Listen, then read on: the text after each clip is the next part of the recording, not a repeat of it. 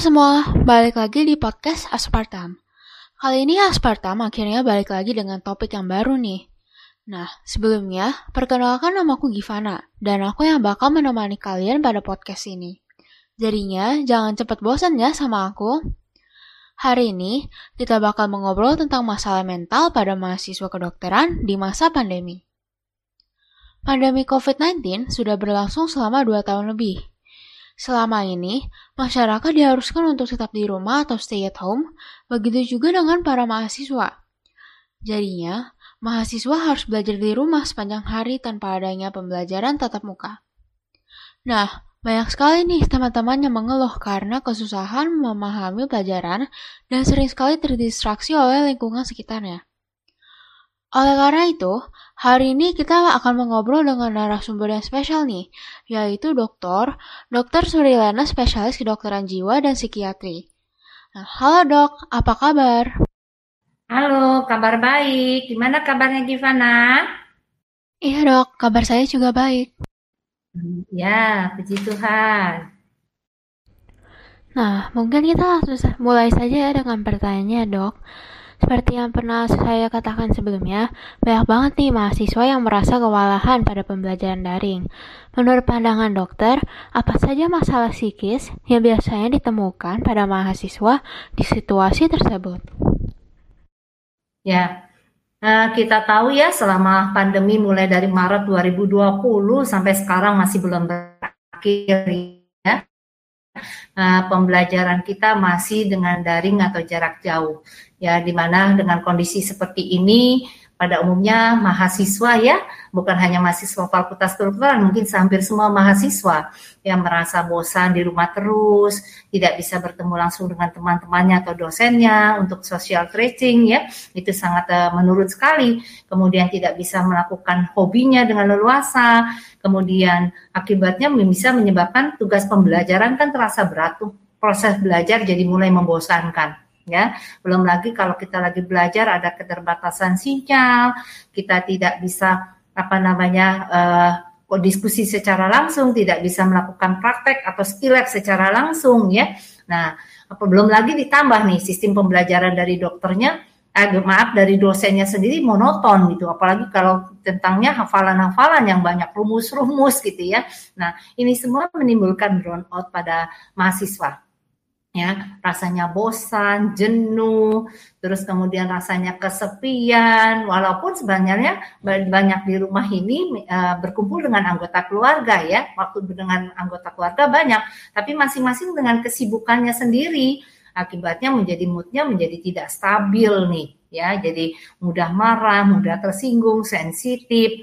Nah, mulailah dari burnout ini lama-lama menjadi stres nih, Givana, Givana, ya Bahkan penelitian sudah banyak dilakukan nih, bukan hanya di Indonesia, di luar Indonesia karena juga sama-sama mengalami pandemi. Ini tingkat stresnya tinggi loh. Di Indonesia 55,1 persen yang mengalami stres. Ini penelitian pada bulan April 2021, baru beberapa bulan pandemi ya di luar Indonesia khususnya negara Asia itu cukup lebih tinggi dari Indonesia 66,3 persen ya. Nah, selain stres, nah ini bisa berlanjut nih kalau copingnya tidak makin membaik gitu ya dengan kondisi yang apalagi bertahan lama dua tahun lebih kita dengan daring itu banyak apa berkembang nih stresnya bisa menjadi gangguan cemas ya menjadi cemas ini 40% nih komposisinya cukup tinggi ya di luar Indonesia 57,2 persen bahkan penelitian yang kami lakukan dari Departemen Jiwa FKIK aja nih yang waktu bulan November 2021 gimana itu cukup tinggi loh. Yang mahasiswa baik dari prodi ke prodi kedokteran maupun prodi farmasi ya. Itu yang mengalami stres ya itu cukup tinggi yaitu 44,56 persen dari setiap angkatan ya. Yang kedua adalah cemas 42,27 persen. Lalu yang ketiga adalah depresi 23,8 persen. Memang runutannya adalah stres dulu, kemudian uh, cemas, cemas kemudian berlanjut menjadi uh, depresi. Ya, walaupun yang banyak masalah psikisnya adalah pada pembelajaran daring ini, ya, memang adalah stresnya derajatnya dan cemas maupun depresinya derajatnya ringan. Yang sedang dan berat hanya sekitar 2 sampai 5 persen nih. Ya, selain itu masalah psikis apalagi selama masa pembelajaran daring nih, gimana ya? Jadi karena kita tahu ya karena bosan tadi apalagi misalnya sinyal jelek terus uh, sistem pengajaran dari dosennya monoton gitu ya. Terus jenuh ya, capek berjam-jam di depan laptop. Akhirnya sambil belajar, mendengarkan terus langsung sambil juga apa? Main main gadget kan ya. Jadi chatting lah, nonton lah, main game online lah, bahkan bisa menimbulkan masalah psikis lain yaitu adalah adiksi gadget nih. Gimana? Selain itu apalagi gangguan tidur banyak terjadi ya. Karena tadi bahwa dengan masalah uh, pembelajaran daring ini kan uh, akhirnya banyak tugas ya. Nah, akibatnya tadi manajemen waktu yang kurang baik, akibatnya jadi masalah tidur. Jadi kerjain tugas sampai pagi, ya sedangkan pagi harus bangun untuk kuliah kembali. Makanya pada saat kuliah sering terasa mengantuk.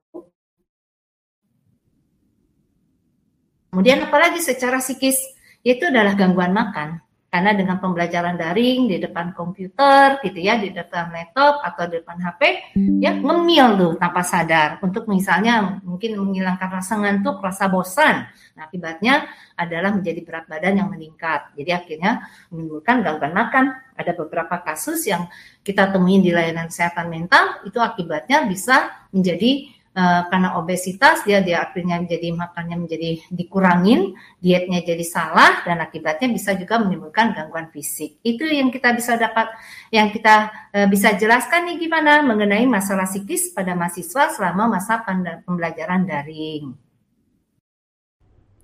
Wah, ternyata banyak juga nih Ya dok, masalah psikisnya dan banyak juga mahasiswa yang mengalami hal-hal tersebut, dimulai dari stres, lalu cemas, hingga ke depresi. Tidak hanya itu saja, tetapi juga ada masalah-masalah lainnya, seperti distraksi yang nantinya dapat berujung ke adiksi pada penggunaan teknologi. Kalau begitu, saya ingin juga, uh, saya juga ingin bertanya nih dok, Mengapa ya mahasiswa lebih merasa kalau pembelajaran daring itu lebih melelahkan daripada pembelajaran luring? Padahal kalau dilihat-lihat, pembelajaran daring itu lebih mudah dilakukan daripada luring, karena kan tidak perlu bangun pagi atau pergi ke kampus dan sebagainya. Mahasiswa hanya perlu membuka laptop dan langsung uh, join ke meeting gitu dok. Nah, bagaimana nih pendapat dokter? Ya, memang kalau kita lihat dari segi waktunya, ya, dari segi uh, metode pembelajarannya, ya, metode dengan daring dan luring itu nggak beda jauh ya. Cuma kalau kita lihat nih, kalau secara daring itu kan pembelajaran jarak jauh dengan menggunakan internet gitu ya. Artinya kita di depan laptop nih, atau komputer atau gadget dalam jangka waktu yang cukup lama. Kalau kita lihat kuliahnya bisa 6 sampai 8 jam, walaupun ada jeda-jeda istirahat nih, ya. Belum lagi tugas-tugas kuliah yang mungkin karena kita sebagai apa namanya kalau para uh, staf pendidiknya ingin melihat uh, bagaimana mahasiswa kita ini bekerja atau tidak, belajar atau tidak, kita diberikanlah tugas-tugas kuliah tuh ya untuk menambah juga poin-poin penilaian kan ya. Nah, untuk tugas kuliah bisa 4 5 jam. Diskusi lagi-lagi di depan laptop gitu. Akibatnya apa? Aktivitas fisik kurang ya. Jadi banyaknya adalah duduk gitu atau sambil tiduran mengerjakan atau belajar dengan uh, menggunakan laptop secara uh, daring. Nah, posisi tubuh, postur tubuh, kurang aktivitas fisik, ya, nah, itu terus di rumah terus lagi, nggak bisa uh, istilahnya kalau kita kalau learning kan bisa jalan-jalan ya kalau bosen gitu ya, habis pulang kuliah bisa ketemu sama teman, jalan-jalan ke mall, ke kafe, ke tempat olahraga. Nah ini kan nggak bisa. Jadi di rumah terus. Nah, tanpa disadarin, itulah yang menimbulkan kelelahan. Ya, lebih melelahkan yang daring. Nah, kelelahan ini bukan hanya kelelahan secara fisik, tapi juga secara psikologis loh. Ya, jadi karena jenuh dan bosan tadi akhirnya menambah nih. Rasanya kok jadi lebih berat kalau secara daring daripada luring gitu. Itu Givana. Oh, ternyata begitu ya dok. Nah, kira-kira bagaimana ya dok caranya untuk mengatasi masalah-masalah tersebut? Oke, kalau untuk mengatasi masalah tadi kelelahan di dalam uh, proses belajar dengan secara daring, mungkin kita harus belajar untuk memanage waktu ya, memanage waktu misalnya masa kuliah kita gitu ya, terus kemudian kapan kita mengerjakan tugas, kemudian kita juga ada waktu untuk istirahat ya, karena istirahat ini harus cukup nih. Jangan uh, setelah menyelesaikan uh, setelah apa namanya mengikuti uh, kuliah, kemudian menyelesaikan tugas, tapi kita nggak istirahat, tapi kita malah apa? Main gadget, ya, main uh, misalnya uh, game online, chatting gitu berjam-jam ya. Nah, itu kan bisa menyebabkan kelelahan tuh secara fisik khususnya mata kita kan ya. Maka perlu istirahat yang cukup. Kemudian juga perlu melakukan kegiatan-kegiatan positif nih. Jangan lupa ya olahraga ya. Karena kita di dalam rumah itu bisa saja melakukan olahraga loh, bukan harus di luar rumah. Ya misalnya dengan senam kah? Kalau kalian punya alat-alat olahraga di rumah bisa dilakukan alat-alat olahraga. Atau lakukan aktivitas fisik lain yang menyenangkan. Nggak harus hobi ya. Misalnya masak, bikin kue bagi yang suka, menggambar. Nah, gunakanlah kegiatan-kegiatan positif ini untuk mengatasi kelelahan tadi. Nah, tapi kalau untuk masalah psikologis, ya, nah kalau memang itu dirasakan mengganggu sekali, ya mengganggu misalnya kalian jadi sulit konsentrasi sulit apa ya sulit fokus motivasi belajar sangat uh, turun ya jadi nggak paham apa nih yang disampaikan males ngerjain tugas nah kalau sudah menimbulkan artinya namanya disfungsi dan distres artinya perlulah konsultasi. Nah, konsultasi ini kalian boleh ke psikolog, boleh ke psikiater. Nah, mungkin saya di sini juga menghimbau nih, ya, karena masalah-masalah kesehatan mental dengan pembelajaran daring ini makin banyak di Fakultas Kedokteran Atma Jaya nih khususnya ya, baik prodi kedokteran maupun prodi farmasi, prodi kedokteran preklinik maupun klinik. Nah, Departemen Jiwa sudah membentuk ya uh, tim apa uh, tim untuk konseling ya yang nanti akan di uh, apa namanya akan disosialisasikan untuk membantu mahasiswa-mahasiswa yang memerlukan ya penanganan konseling ya untuk masalah-masalah akibat dari proses pembelajaran uh, daring. Karena kita tahu tadi pembelajaran daring sendiri menimbulkan masalah psikologis gitu ya. Nah, belum lagi kalau sebelumnya sudah ada masalah psikologis dengan pembelajaran daring ini, masalah psikologisnya makin makin berat derajatnya. Itu gimana?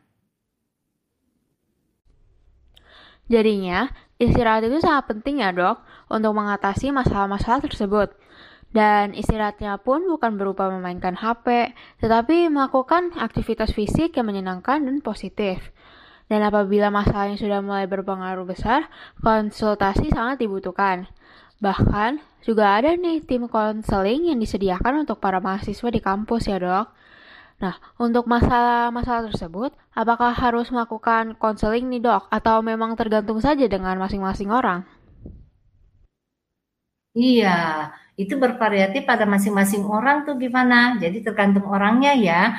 Jadi kalau memang supaya kita tidak terdistrak dengan jadi main game, supaya kita bisa fokus pada uh, kuliah atau proses pembelajaran, ya diharapkan pada saat uh, apa kita punya motivasi dan niat ya pada saat belajar ya kita belajar gitu. Jadi HP atau gadget itu hanya digunakan kalau kita misalnya mencari bahan-bahan yang diperlukan di dalam diskusi. Jadi bukan untuk main uh, apa namanya main game, chatting, itu nonton ya. Nah itu sebaiknya dihindarin. Jadi kita yang harus memanage diri kita sendiri itu ya. Demikian pula kalau di luar uh, apa tadi di luar uh, kuliah di luar sudah sudah menyelesaikan tugas uh, kuliah ya tugas kelompok kah tugas personal kah nah itu tadi gunakanlah waktunya untuk istirahat tapi waktu istirahatnya bukan dengan main gadget ya jadi usahakanlah dengan aktivitas fisik yang positif atau kita istirahat dengan tidur supaya malam hari kalau kita masih mau melanjutkan uh, tugas nah itu akan badan kita fisik dan mental kita juga menjadi lebih sehat dan segar gimana Oh, ternyata begitu ya dok. Kalau begitu, apakah ada pengaruh masalah-masalah psikologis ini kepada kurikulum edukasi kampus kita? Karena banyak juga nih dok, teman-teman mahasiswa yang merasa sangat kewalahan dengan pembelajaran daring. Dan apa saja usaha-usaha yang telah dilakukan oleh kampus untuk mengatasi masalah tersebut? Ya, memang kita dari Fakultas Kedokteran itu berusaha ya uh, membuat kurikulum pembelajaran baik itu di tadi di prodi kedokteran baik yang preklinik maupun klinik karena kita tahu dengan masa pandemi ini adalah uh, apa namanya tadi menimbulkan kebosanan ya selalu nih beberapa mahasiswa kalau yang datang ke kami ke tim konselor selalu merasakan bosan, jenuh, sulit fokus, sulit konsentrasi, mata lelah gitu ya. Nah, ternyata itu semua bukan karena murni 100% karena proses pembelajaran atau karena tugas-tugas yang diberikan, tapi karena tadi tuh ya. Jadi waktu yang digunakan sebenarnya untuk istirahat yang diisi dengan kegiatan positif, tapi masih main dengan gadget tuh. Nah, itu yang harus dihilangkan. Ya. Nah, kurikulum pasti karena kayak kita misalnya di dalam pembelajaran di preklinik nih, ya. Uh, pimpinan fakultas kedokteran maupun dengan uh, ketua-ketua departemennya ini lagi mencari bagaimana supaya kurikulum ini bisa selama daring ini bisa diterima, bisa uh, bisa apa namanya bisa menjadi antusias bagi mahasiswa kedokteran untuk belajar dengan baik ya. Apalagi kalau nggak salah sebentar lagi kita akan luring ya, benar ya gimana ya? Benar nih dok, sudah ada beberapa praktikum yang bersifat luring dan juga ada skill set dan ujian-ujian blog. Nah, ya, nah itu kan diselingi dengan seperti itu, tapi dengan tetap menjaga protokol kesehatan ya. Ya, sama di preklinik di klinik juga demikian ya. Kita sebelumnya di awal tahun 2021 itu sudah mulai tuh ya 50% eh, daring, 50% luring supaya tidak membosankan dengan sistem yang kita bantu terus uh, supaya tidak membosankan bagi uh, mahasiswa tapi mahasiswa tetap memperoleh ilmunya dari kami. Itu gimana? Baik dok, sebelumnya dokter kan ada menyebutkan tentang time management. Apakah dari dokter sendiri ada tips-tips untuk time management? Karena hal tersebut sangat penting ya untuk mahasiswa agar tugas-tugas dan jadwal kuliah dapat dilakukan dengan benar. Ya, tipsnya adalah satu ya, karena gini kita tahu belajar daring kan monitor dari kami, dari staf pendidik itu susah ya ya. Kadang-kadang kalau misalnya pernah nih ya misalnya lagi bimbingan nih baik yang preklinik maupun klinik khususnya yang klinik nih ya. Lagi bimbingan gitu ya. Kan video camnya mati nih gitu ya. Tapi tanpa sadar dia menyalahkan gitu. Nah kita bisa melihat tuh kaget juga kita melihatnya. Oh ternyata dia lagi di mall lagi makan padahal udah tahu jam bimbingan gitu kan ya. Nah artinya tipsnya adalah supaya tadi tipsnya untuk yang supaya tidak gimana nih uh, belajar dengan baik ya, gimana? Iya dok, dan mungkin tips-tips agar mahasiswa dapat mengatur jadwalnya dengan baik. Oke, okay. ya. Nah, untuk yang kan kalian kan untuk selama masa pandemi ini, kalau di Fakultas Kedokteran, yang khususnya nih preklinik ya, kalian kan sudah ada jadwal-jadwalnya yang pasti kan ya untuk proses pembelajaran, untuk kuliah, untuk skill PBL, CBL dan lain sebagainya. Sudah ada kan ya sebelum jauh-jauh harinya sudah diberikan daftarnya, jadwalnya ya. Jadi kita harus memanage dengan waktu dengan waktu dengan baik ya. Kapan itu kuliah?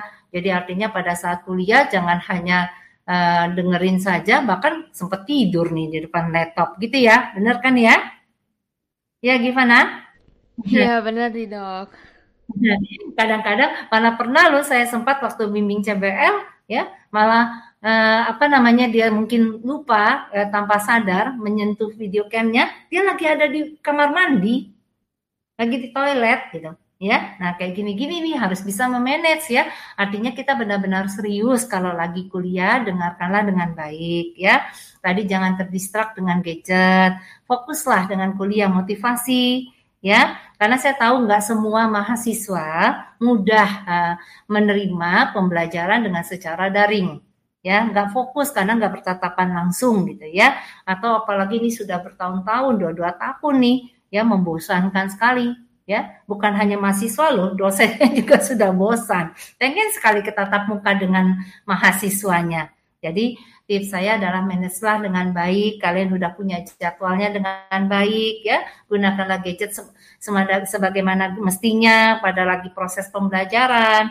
Gunakanlah waktu tadi yang saya bilang waktu istirahat yang cukup. Jadi kalau sudah tidak lagi kuliah, tidak lagi mengerjakan tugas, istirahatlah yang cukup. Nah, istirahat ini bisa tidur berbaring sebentar atau melakukan kegiatan-kegiatan positif. Jadi jangan banyak tidur-tiduran, bermalas-malasan, malah makin malas ya. Kalian tahu sendiri kan sirkulasi darah kita juga nggak baik ya. Nah, itu yang kita harus perbaiki. Gitu Gimana? Berarti sekali lagi nih ya dok, istirahat itu sangat penting dan juga mencari motivasi itu penting untuk bisa belajar dengan baik. Apakah dari dokter ada metode belajar yang efektif untuk para mahasiswa? Oke, jadi maksudnya kalau pada saat lagi menghadapi proses belajar gitu ya, khususnya adalah mungkin kuliah, kalau CPL PBL kan mungkin kalian mesti aktif ya, walaupun tidak terlalu aktif kalian akan uh, bisa lebih fokus dibandingkan mendengarkan kuliah gitu ya, gimana ya? Oke dok, nah kalau begitu nih dok, Caranya untuk mendapatkan motivasi bagaimana ya? Karena sepertinya susah sekali untuk dilakukan, apalagi kalau merasa sangat lelah. Mungkin bahkan ada yang sampai merasa putus asa nih dok. Nah, apakah dari dokter ada tips-tips untuk masalah tersebut? Betul. Ya, jadi kalau kalian sudah misalnya eh, misalnya satu hari itu, misalnya hari Senin dah, misalnya ya, ada tiga mata kuliah yang dipaparkan oleh uh, staf pendidik dan kalian mendengarkan, memahami ya, terus kemudian mencatat gitu ya. Nah, eh, kemudian kan pasti ada waktu istirahat kan, ya. Jadi gunakanlah dulu lah waktu istirahat itu, ya. Jadi jangan, aduh saya belum tugas ini, belum tugas itu, kita paksakan kalau kita dalam keadaan lelah, keadaan jenuh, nggak akan masuk percuma. Akhirnya makin frustasi. Dengan makin frustasi, motivasi kita, konsentrasi kita makin turun. Ya, upayakanlah istirahat sejenak ya satu atau dua jam gitu ya. Gunakan itu dengan berbaring dengan lagu yang santai atau bermain dengan hewan peliharaan ngobrol dengan anggota keluarga. Setelah menjadi lebih rileks kalian gunakan lagi waktu kalian untuk belajar atau mengerjakan tugas. Gitu gimana Wah, ternyata begitu ya dok. Selanjutnya nih dok, kan angkatan tahun 2020 dan 2021 sudah memulai pembelajaran luring nih dok di kampus. Nah, apakah dokter ada saran untuk para mahasiswa tersebut agar dapat beradaptasi dari pembelajaran yang awalnya full online ke offline nanti nih? Karena sebelumnya, angkatan 2020 dan 2021 belum pernah melakukan pembelajaran luring yang begitu sering. Ya, saran saya mungkin kalian mulai-mulai merubah ya, merubah lagi-lagi eh, manajemen waktu, merubah lagi kebiasaan-kebiasaan sebelumnya yang selama daring ya. Mungkin uh, kayak tadi adalah bahwa kalian harus mempersiapkan diri untuk misalnya datang kan ya ke tempat ke fakultas kedokteran bahkan sebentar lagi mungkin awal tahun depan kita sudah mulai total 100% adalah luring tatap muka ya. Jadi uh, saran saya mulailah merubah nih, lagi mulai masih hybrid, kalian mulailah merubah. Jadi bangun jangan terlalu siang. Terus yang utama adalah tidur, jangan terlalu larut malam. Jadi kalau waktu istirahat gunakan dengan baik. Jangan chatting, jangan main game online gitu ya. Ngobrol-ngobrol sampai jam 1 jam 2 pagi, akhirnya bangun paginya adalah menjadi terlambat. Nah, karena kalian uh, kuliah daring, kalian nggak kelihatan nih mau tidur di depan laptop cuma kelihatan gitu ya.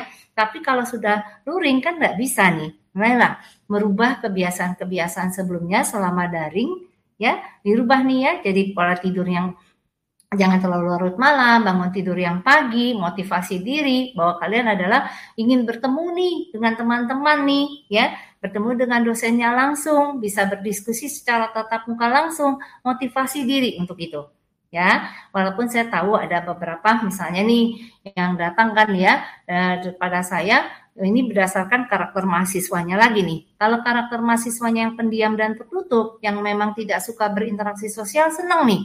Tidak maaf, tidak senang nih untuk luring ya. Walaupun dia belum pernah merasakan uh, luring atau tatap muka ya untuk tahun-tahun yang uh, tahun pertama dan tahun kedua ya. Suka nih gitu ya tapi kita harus siap, harus terima, kita harus beradaptasi nih, kita harus kembali ke alam kita yang sesungguhnya istilahnya ya, bahwa kita belajar adalah dengan tatap muka, gitu ya. Nah, nah Jadi kita benar-benar harus mempersiapkan diri dalam selama hybrid ini ya, rubahlah lifestyle-nya, ya, ya pola tidurnya, ya, rubahlah itu semua. Ya, karena kita kalau sudah luring nanti apalagi kita nggak lagi main HP nih, ya, selama kuliah kan nggak boleh. Ya, seperti itu gimana? Kita... Wah, terima kasih dokter untuk sarannya. Sarannya berarti adalah dengan merubah kebiasaan dan pola hidup sebelumnya, misalnya dengan bangun lebih pagi atau juga bisa dengan tidur lebih cukup. Karena itu, terdapat pembelajaran hybrid di kampus ya dok, agar mahasiswa tidak langsung kaget dengan pembelajaran luring nanti. Dan sebaiknya kita menggunakan masa transisi ini untuk memperbaiki kebiasaan kita sebelumnya menjadi lebih baik lagi. Nah, karena waktu sudah habis nih dok, saya ada satu pertanyaan terakhir. Nah, apakah dari dokter ada kesan atau pesan pada podcast hari ini? Ya, terima kasih gimana pesan dan kesan saya. Saya mengucapkan terima kasih diberi kesempatan untuk membahas masalah ini untuk adik-adik mahasiswa yang tercinta dari FKIK ya, baik itu adalah uh, prodi kedokteran maupun prodi farmasi yang mungkin mendengarkan. Ya. Uh, pesan saya adalah, ayo kita tetap harus semangat, tetap harus maju ke depan, ya. Jangan takut untuk menghadapi perubahan dari uh, daring ke luring. Itu pun tidak secara mendadak. Kita bertahap, ya. Karena kita tahu bahwa COVID masih ada sehingga kita tetap harus menjaga prokes kesehatan ya. Walaupun masuk secara luring kan sekarang hanya baru uh, skill lab ya kalau nggak salah ya. Skill lab sama apa ya? Uh, gimana? Skill lab sama apa ya yang baru ini? Praktikum ya. Ya itu pun dibagi-bagi supaya kalian mulai belajar beradaptasi ya. Nggak mendadakan serentak semuanya langsung luring ya. Nanti bertahap kalau tidak ada masalah COVID bisa teratasi maka kita akan sebenarnya menghadapi masuk dalam tatap muka atau luring. Jadi pembelajaran proses pembelajaran seperti awal. Begitu Givana? Baik, untuk pertanyaan saya sampai situ saja ya dok. Saya ingin mengucapkan terima kasih banyak kepada dokter Suryana karena sudah meluangkan waktunya untuk podcast ini. Dan semoga podcast ini bisa bermanfaat untuk para pendengar Aspartam. Sampai jumpa di episode berikutnya dan jangan lupa untuk mengikuti podcast ini di Spotify dan juga di Instagram. Bye-bye. Bye bye.